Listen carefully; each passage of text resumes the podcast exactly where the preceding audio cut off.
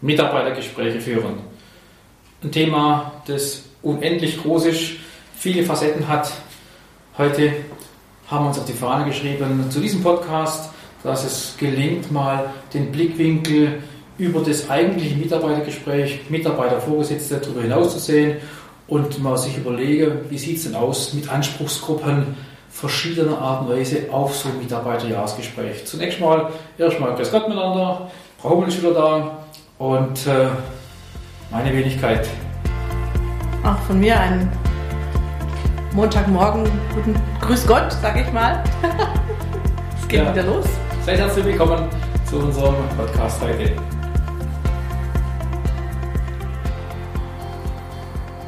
Ja, schön, dass Sie wieder dabei sind. Die frechste Frage, die ich heute stelle, ist, Frau Hummel, wann hatten Sie denn Ihr letztes Mitarbeitergespräch so aufs Jahr bezogen? Aufs Jahr bezogen, ist bestimmt schon eine ganze Weile her, weil wir ja schon in der Liga sind, dass wir unsere Mitarbeitergespräche bei Bedarf führen. Wir sind schon zwei Schritte weiter als viele wahrscheinlich unsere Zuhörer und Zuhörerinnen, ohne dass ich das böse meine. Bitte nicht böse sein und nicht abschalten deswegen. Aber ich glaube, der Gedanke ist schon sehr charmant wichtig. Ich halte die Mitarbeitergespräche, auch die jährlichen, für sehr, sehr wichtig. Das lehren wir auch in der schuligen Managementberatung. Aber da hängt sehr viel dran in unserer Sprache zum Aspekt Reifegrad. Ja, ich glaube, dass wir sagen können, dass tatsächlich es ideal wäre, wenn wir das äh, in gewisser Art und Weise einfach einflechten. Immer wieder wo wir den Bedarf haben, so wie Sie es Frau gerade gesagt haben, bei Bedarf reden wir darüber, dann reden wir tatsächlich über Vision, über Zielsetzung, über Mission und was das bedeutet auf den Mitarbeiter bezogen und seine Tätigkeit.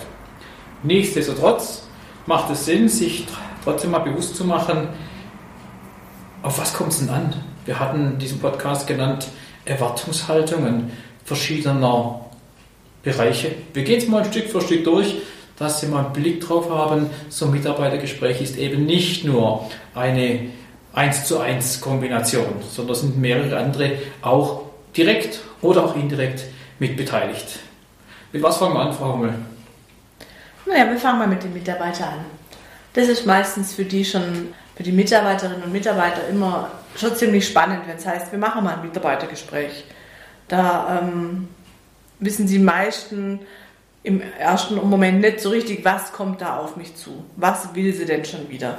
Also ich erlebe das ja auch oft, wenn ich draußen bei Kunden sein darf oder in Projekten sein darf, dass die Mitarbeiter da echt so ein bisschen nicht wissen, was ist jetzt los, was erwartet die.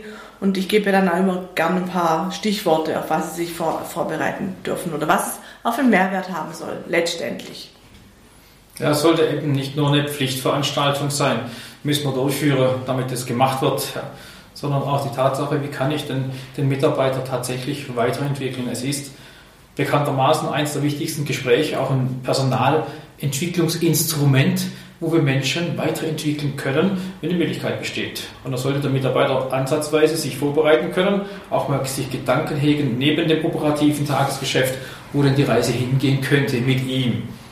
Genau, mit den Ergebnissen oder mit dem Protokoll, also das Ergebnis, sage ich mal, aus diesem Mitarbeitergespräch gehen wir ja dann in die anderen Abteilungen oder es betrifft ja dann die, die anderen Beteiligten an diesem Gespräch dann auch, wenn wir wissen, okay, wir müssen ihn weiterentwickeln oder er will eine Veränderung oder er hat, ist mit seinen Zielen nicht ganz klar, dann merken wir ja, dass das Auswirkungen in ganz andere Abteilungen auch noch hat oder in andere Bereiche unseres Unternehmens. Also wir halten mal für den ersten Punkt fest, es ist völlig in Ordnung und berechtigt, dass Mitarbeiter solche Gespräche bekommen. Ich glaube, das, das muss man sich schon mal ein, Es ist ein, wichtig, es ist so wichtig. Und ja. dass wir mit den Ergebnissen daraus aber auch was tun. Nicht nur machen und dann passiert nichts mehr, sondern ganz wichtig, dann auch folgen. Also da müssen auch sich Ergebnisse auch, müssen die bemerken, dass sich was tut. Es macht keinen Sinn, am Ende des Gesprächs das Protokoll zu machen, von beiden Seiten unterschreiben zu lassen und dann still unter See bis zum nächsten Meeting. Das wäre ganz schlimm. Ja, absolut. Heißt aber auch, die Vorbereitung muss sein, wo möchte ich den Mitarbeiter hinhaben. Man kann das auch versuchen, mal mit diesem Draufblick, wie ich zu Beginn vom Podcast gesagt habe, schauen, was will ich denn eigentlich erreichen? Welche Notwendigkeiten sind da? Denn als Führungskraft habe ich ja dann doch mehrere Anspruchsgruppen. Ich habe den Chef, der was möchte. ich möchte den Mitarbeiter irgendwo hin entwickeln. Vielleicht weiß ich es auch noch gar nicht, wo seine Stärken liegen. Ich möchte aber auch den Mitarbeiter berücksichtigen, in welcher Lebensphase er sich befindet. Ist einer, der Gas geben möchte und noch ungebunden loslegt, Geld verdienen, äh, Erfahrungen sammeln oder ist jemand, der schon in einem Mittelalter unterwegs ist, das Geld nicht mehr so wichtig ist, wichtig ist, dass seine Arbeit funktioniert, dass er seine Arbeit solide macht oder einer, der kurz vor der Rente, manchmal meint man das ja schon, dass Menschen mit 55 plus kurz vor der Rente sind, aber in Wirklichkeit arbeiten sie noch 10, 12 Jahre. Ja, also trotzdem gilt es zu berücksichtigen, ein Mitarbeiter hat unterschiedliche Lebensphasen und damit verbunden unterschiedliche Zielsetzungen, was die persönlichen Ziele mit sich bringt. Und als Führungskraft muss ich mir dann Gedanken machen, wie kriege ich den jetzt unter den Hut? Ich habe ja noch andere Zielsetzungen, nämlich die von Unternehmen, die von meiner Abteilung, vielleicht auch die von mir, wo ich den hinentwickle. Also von Mitarbeiter, glaube ich, ist schon sehr wichtig, dass man es unterscheidet. Wer sind seine privaten Ziele?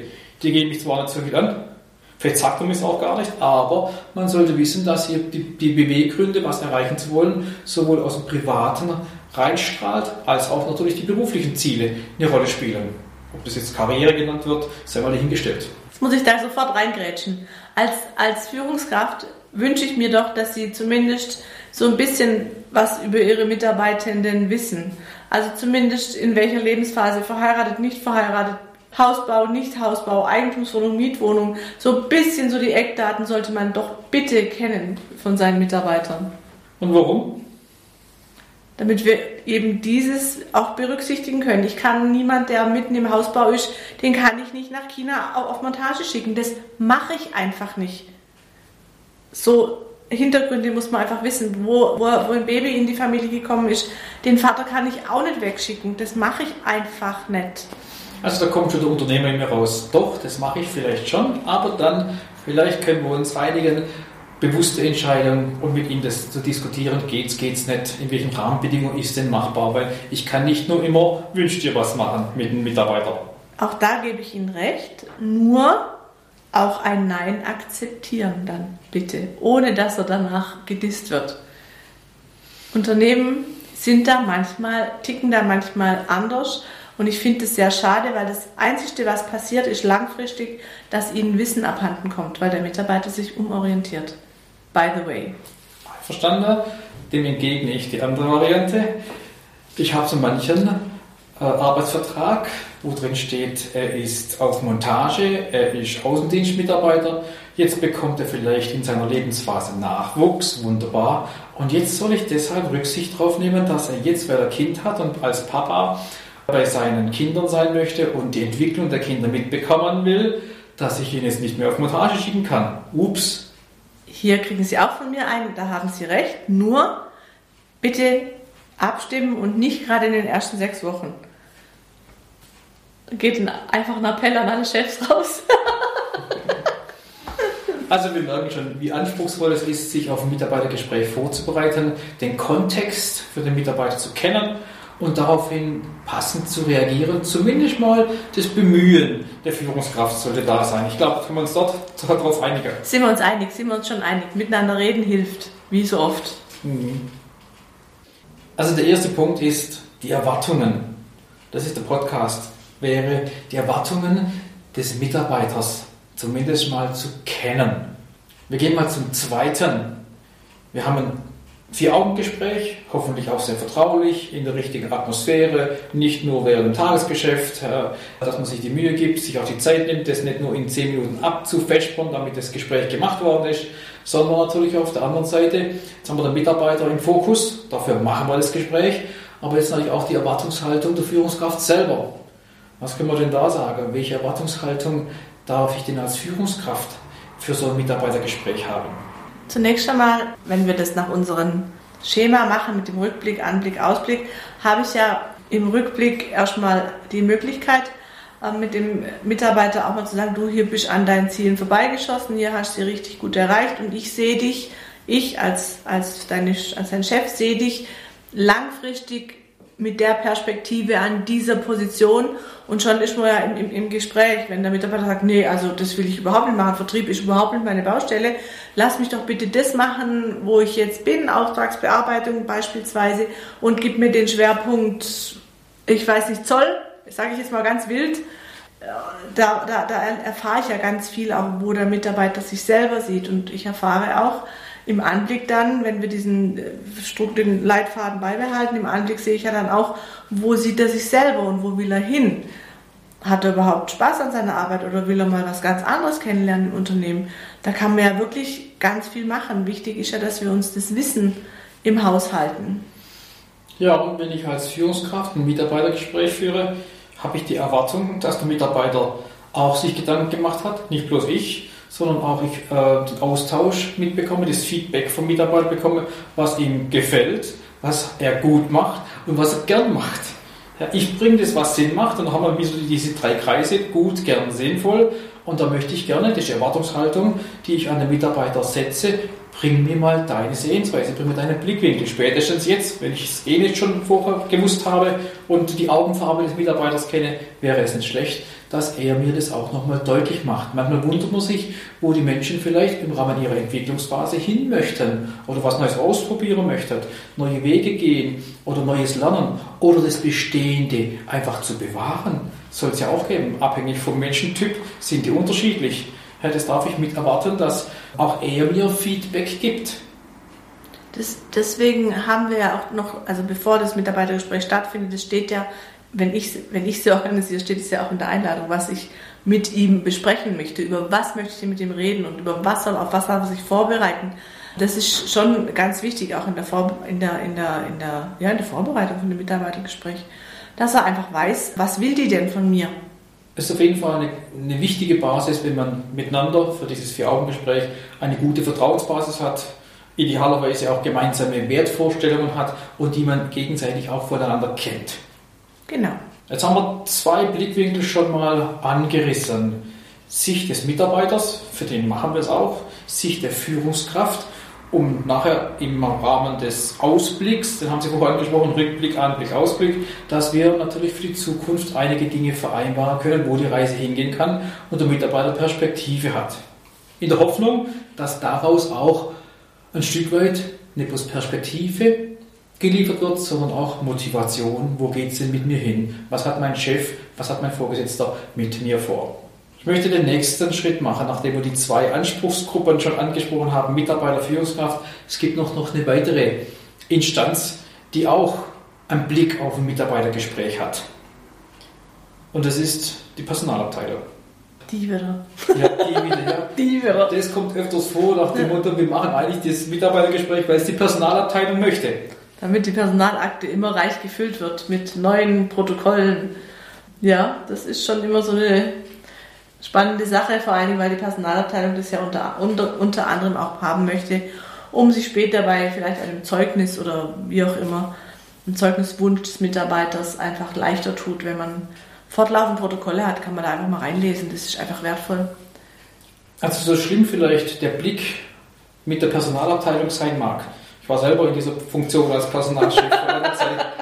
Und ich glaube, dass wir als Führungskräfte schon lernen müssen, dass die Rolle der Personalabteilung keine unwichtige ist. Natürlich ist es lästig, dass da ein Protokoll vorhanden ist, dass wir festgehalten haben, wo geht die Schulung hin, welche Weiterentwicklungsmöglichkeit, welche Weiterbildung soll stattfinden und dass eine Personalabteilung das auch weiß. Dafür ist sie auch zuständig in dieser Querschnittsfunktion, dass diese Gespräche stattfinden und dass der Mitarbeiter das Recht dazu hat, aber wir auch die Pflicht haben, dort ongoing Entwicklung zu forcieren. Vielleicht ist auch nicht bloß wegen Zeugnis wichtig, sondern natürlich auch wegen der Beurteilung insgesamt. Wo geht die Reise hin? Ist überhaupt Entwicklung bei Mitarbeitern machbar? Ist sie vorhanden oder geht es rückwärts? Ja, kann ja auch sein. Manche Führungskräfte bewerten Mitarbeiter in einem Mitarbeitergespräch und haben die Tendenz, eher zu gut zu bewerten und vergessen, dass ein Jahr später das wieder stattfindet. Wie soll dann Entwicklung stattfinden, wenn ich wieder rückwärts marschiere? Wenn die alle jetzt schon super gut sind und die Kreuzchen an der rechten äußeren Seite sind, wo es äh, heißt sehr, sehr, sehr gut, oder die Sorge ist, wie kommen wir dann wieder zurück? Ja, nur lauter sehr gute Menschen ist ja keine Entwicklung möglich. Das heißt, ich glaube, dass die Personalabteilung schon berechtigtes Interesse hat, zu sehen, entwickelt sich der Mitarbeiter, dass ich Beurteilungen an den Tag legen kann, vielleicht sogar eine Leistungsbeurteilung machen kann, ich es vielleicht machen muss, wenn der Vorgesetzte wechselt. Auch das kann sein. Da brauche ich wenigstens ein bisschen Papier oder ein bisschen eine Unterlage. Also kurzum, die Personalabteilung hat ein berechtigtes Interesse mitzubekommen, was mit dem Mitarbeiter passiert. Und da ist natürlich ein Protokoll fürs Mitarbeitergespräch nicht falsch, sondern sehr, sehr wertvoll.